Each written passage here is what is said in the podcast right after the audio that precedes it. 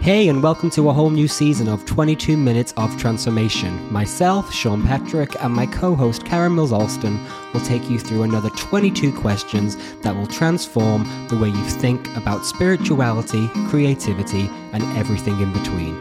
We welcome you to this whole new adventure.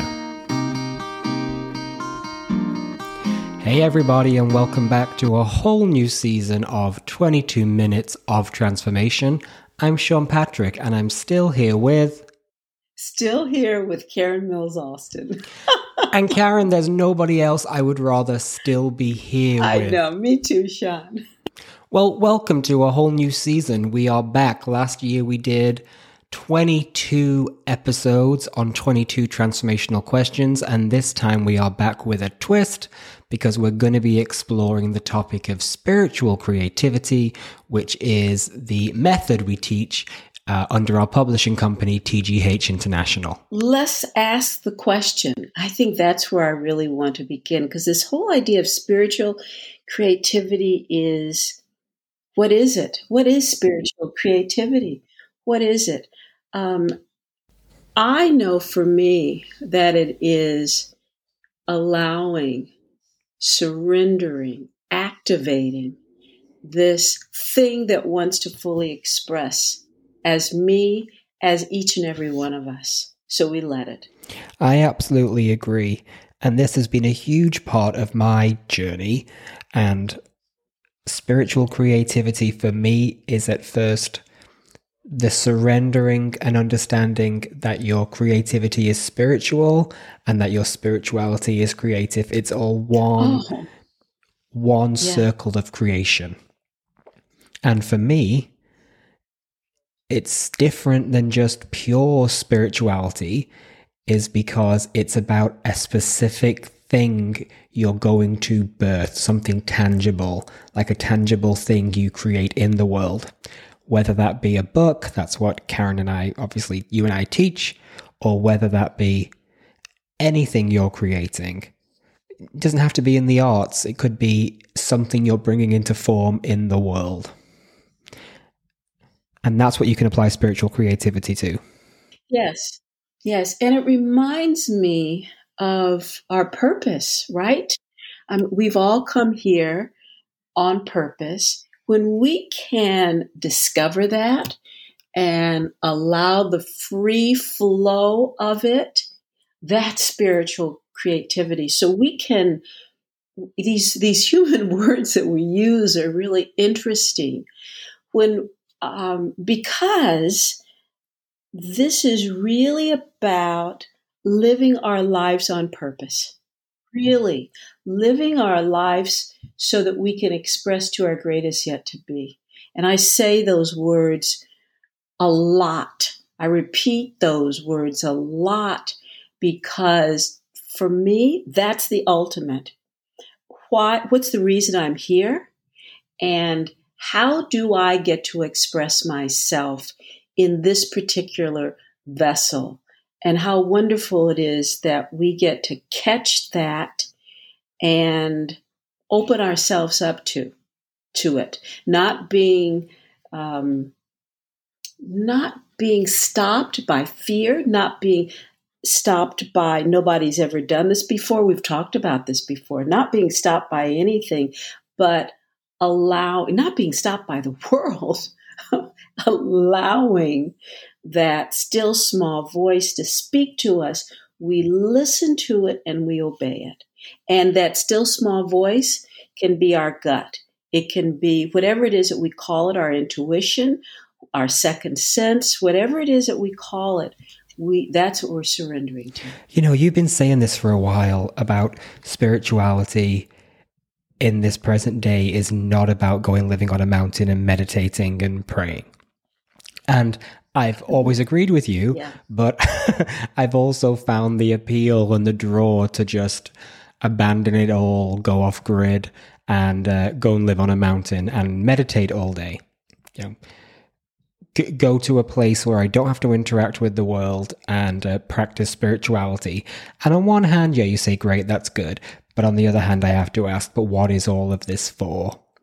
And that's why I love this meeting place of spiritual creativity because it's actually about something I'm going to birth, something that is going to be an extension of myself. Yes. You know, so often we say, use me, God, use me, Spirit. I want to have a purpose. You know, we use the word purpose a lot. I want a purpose. Spiritual creativity is a tool to deliver your purpose. Yes, absolutely. And, you know, we can go to the, um, we can go to the mountaintop. We can we can go off in retreat to refuel and regenerate and to catch something. And it's important for us and for all to come back and do what it is that we came here to do. When we separate ourselves out like that um, permanently, it's it's we miss why we are here. So we go, we refuel, we refresh, we come back so that we can continue on this journey. And that's a way of that's a way to practice self-care, but we need the contrast that life with a small L offers us. We need it no matter how painful or difficult or challenging all of this is, or how hard it is, we need the contrast so that we can grow and expand and really use our tools, this tool of creativity that we have come here to birth. Yeah, looking at when we wrote out these 12 principles of spiritual creativity, I'm not going to go into all of them, but to go into the very first one, it says, I accept and celebrate that I have been called to birth a creative project. And that really speaks to what I was saying previously. Celebrate that there's a reason you're here. You accept and celebrate that there's something that you're going to do with your gifts and talents through your hands, through your mind, through your thought, through your creativity. Something's going to be added to the world that wasn't there before. Yeah because of your creativity, because of your use of spirituality. And it's such an inspirational way to live. Yes, yes. And we get to really give ourselves permission to do that. I know that I was, when I was growing up, I, if I said that I wanted to be a, a writer or an actor or an artist, my parents would would have said to me, and they probably did say to me at the time, you need to get a degree in something that you can uh, make uh, you know, support your life, you know, um, that you can use. And so my daughter Lindsay uh, happens to have a degree in in art. Now I got a degree in political science, which I used Lindsay has a degree in art, and I'm finding that even the degree in political science took me just a little, I only used it a little bit. And now here I am doing something that I could never have figured out what degree I needed in because I'm using everything. I'm using my my full self. But I'm using Lindsay and that degree as an example of how far we have come. Um, we are there, and maybe there were some parents who allowed their kids, even at my age, to go ahead and do what they wanted to do because we need to have artists. We need to, there are individuals who need to go through um, tech schools so that they can be plumbers and and carpenters and and all that all those kinds of things so they can fully express themselves the idea is is that whatever it is that we do we get to do it now so we can live fully as opposed to being in lockstep with the world when we are doing something that we don't like to do and we're not being a beneficial presence uh, when we are stuck. Absolutely. And I'm really clear about this concept of spiritual creativity, which we are exploring. It is not and is not, it doesn't solely belong to the creative arts, so called. It's not just about dance, drama, writing. Yes. You know, you can in practice spiritual creativity if you're an accountant, yes. a doctor, a lawyer, it's about consciously consciously birthing whatever it is that you're birthing and doing it in a way that what you produce is beneficial. It's about integrity. Yes. It's about intention. It, it's not just about the creative arts because you can be spiritually creative in any profession. It's so interesting how you speak about your daughter Lindsay because I went to drama school, so I did get to go and study acting and that was awesome. Yes. And I also went and did a uh, master's in psychology. Maybe my mum was happier I did the master's in psychology. I don't know. She never, I never even thought at the time if she wanted me to go to drama school or not. I just know I wanted to, and mm-hmm. it was mm-hmm. the right thing for me. So it's just important to actually feel like that the two areas I studied in conventional education were these were these things were creativity and you know our mind, our spirit. Yeah, and it's it's wonderful that you had the freedom to do that and that your parents gave you the, the freedom to do that. And as you are speaking, use the word integrity. Um, you know, that's, that's a really powerful word that we get to bring into um, this whole element of spiritual creativity. Um, I'm watching this Showtime series called Billions. And as much, and these guys are so incredible. They're highly intelligent. They're highly, um, I don't even know if it's intuitive. And they are, as much as I'm enjoying watching it, there is deceit there. There's um, lying, cheating, and stealing there. There's all kinds of things there. And I enjoy watching it because it allows me to remember who I am, what my integrity is like, like what I bring to um, how I'm living my life as a spiritual being. And and that and what that means is that and to put it in a nutshell, I have a I have spiritual practices that I use every day. I pay attention to my words, my action, my thoughts, all of those to create a unified field, not a field that is in separation. That takes a lot of work. Now, I don't watch this show Billions, but I can take a guess. You know, you talk about the lying and deceit, etc. I can take a guess at what's going on in that yes. show, and it's, I would say, we're not going to go ahead and call what's happening on that show spiritual creativity.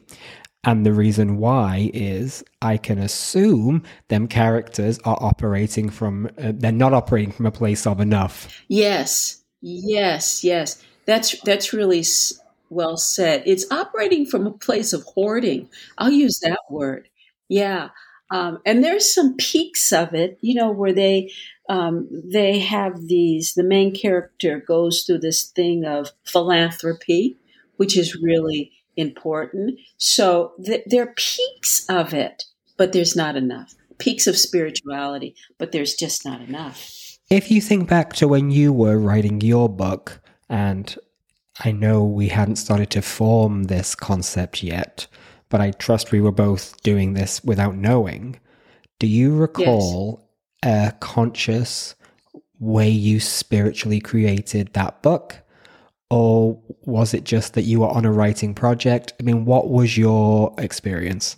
I was very aware that once I knew that something was coming through me, I started writing down words and ideas. Uh, and and that as I'm starting this, starting to prep for this class that I'm teaching, that's how I am. I start writing down ideas. So even with the, the class, the book, I things come through me as the thought is emerging and I capture those ideas and I and I write them down in longhand. I'm not even putting them on, you know, storing them on my computer or anything like that because that's part of my expression of writing things down to really feel this idea that's coming through. And I believe that spirit wanting to express um, through me. So I write down the ideas. I write them down. I write them down. I write them down. I I um, spend some time in meditation. I continue to listen. That's the beginning of my process. What about you? Do you remember what your process was? Um, no, I don't remember what my process was, but I do remember being very clear on the book that I wanted to write. Mm-hmm. And that became very important later down the line. Because I wanted to write a book about my experience of living in Hong Kong and traveling and having this spiritual awakening. Mm-hmm. And I was very I was very clear and I was very young, you know, to write a memoir. I was 22 at the time. I was writing the book when I was 23 and everyone would say it was ridiculous that a kid was going to write a self-help book as I was being called. But I was very clear that that's the book I wanted to write. And I went out, did a lot of back and forth with publishers. And, um, I dealt with the spiritual demons of this isn't good enough, everything I just said before about, you know, you're too young to write this kind of book.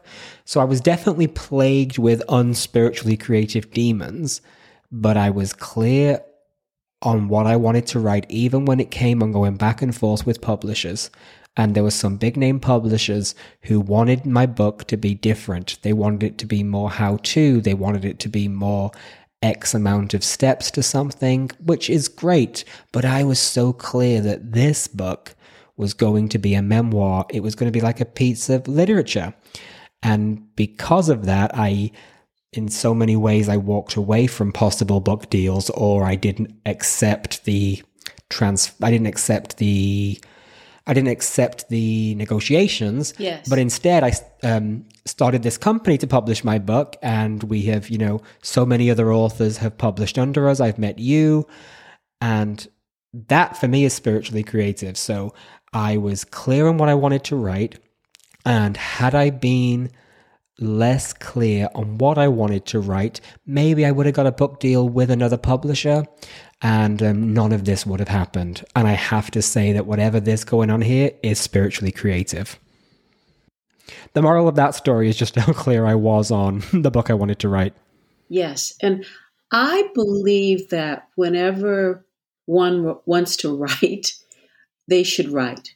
Because I remember how much I enjoyed reading your book, not even thinking that you were 22 when you wrote it, but thinking of the experience that you went through, the transformation that happened. That's what I was really interested in, how, how you did it. And um, knowing that, and I use these words all the time because I love them, knowing that all things are possible. So, so yeah, and I think that people want to hear a good story that has a uh, a completion uh, that says that they were successful in something. So here you you listened, you obeyed spirit, and if you had just been concerned about money, fame, those temporary things, then you would not be where you are right now being a beneficial presence. This is important. Yes. And this is really great. You know, I'm making notes the whole way through what we're saying as we're speaking here. It's great that we have looked at, you just spoke very much to process as you wrote your book. And I believe that I spoke to vision. Like I was clear on and the vision of my book, they are two very important things when it comes to spiritual creativity. What is the vision of what you want? I was unwavering. And then you have to create it, which is about having a process. Yours sounds so much more pleasant than mine because it wasn't plagued with them unspiritually creative demons. So I love this. You had a very clear process. I had a very clear vision and we can both represent, uh, we, we can both represent some great aspects of creation. Yeah. It, yeah, it's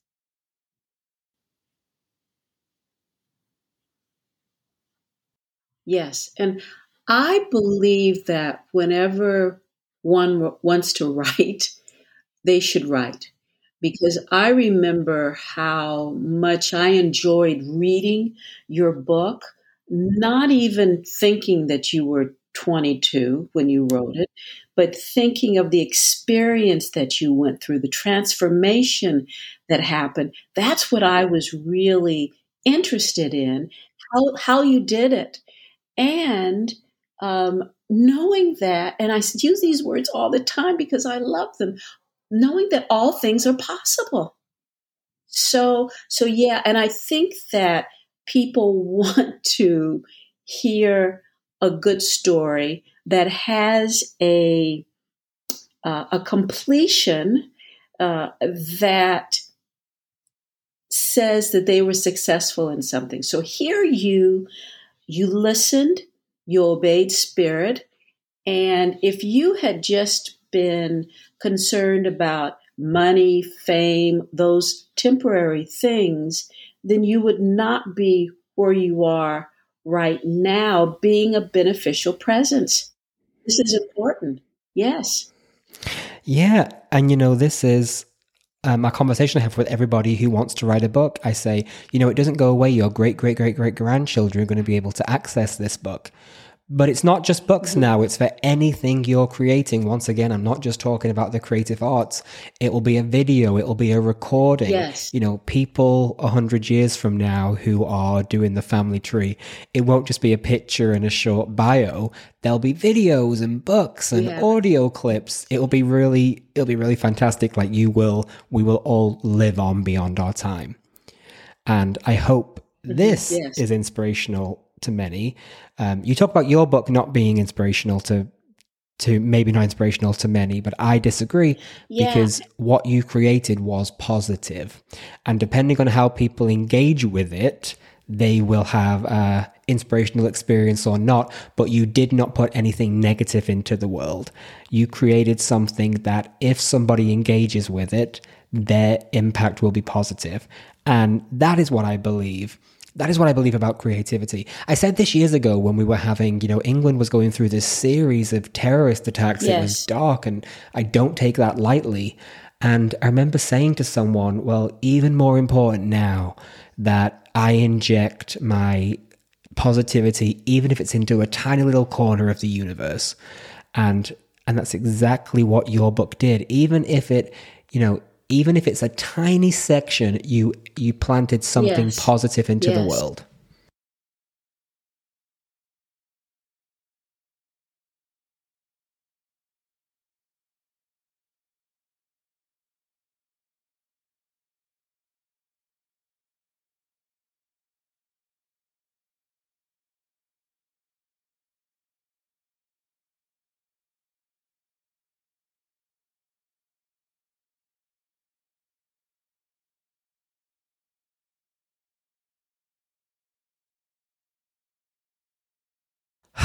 yeah, it does. This is uh this has been great, Karen. Welcome back. I'm so glad we're gonna get to explore a whole bunch more concepts. This has truly been wonderful. And hello and welcome back to all of our listeners. I look forward to being here again next week. Karen, all my love across the pond. Yes, absolutely. Goodbye. Thank you, Sean.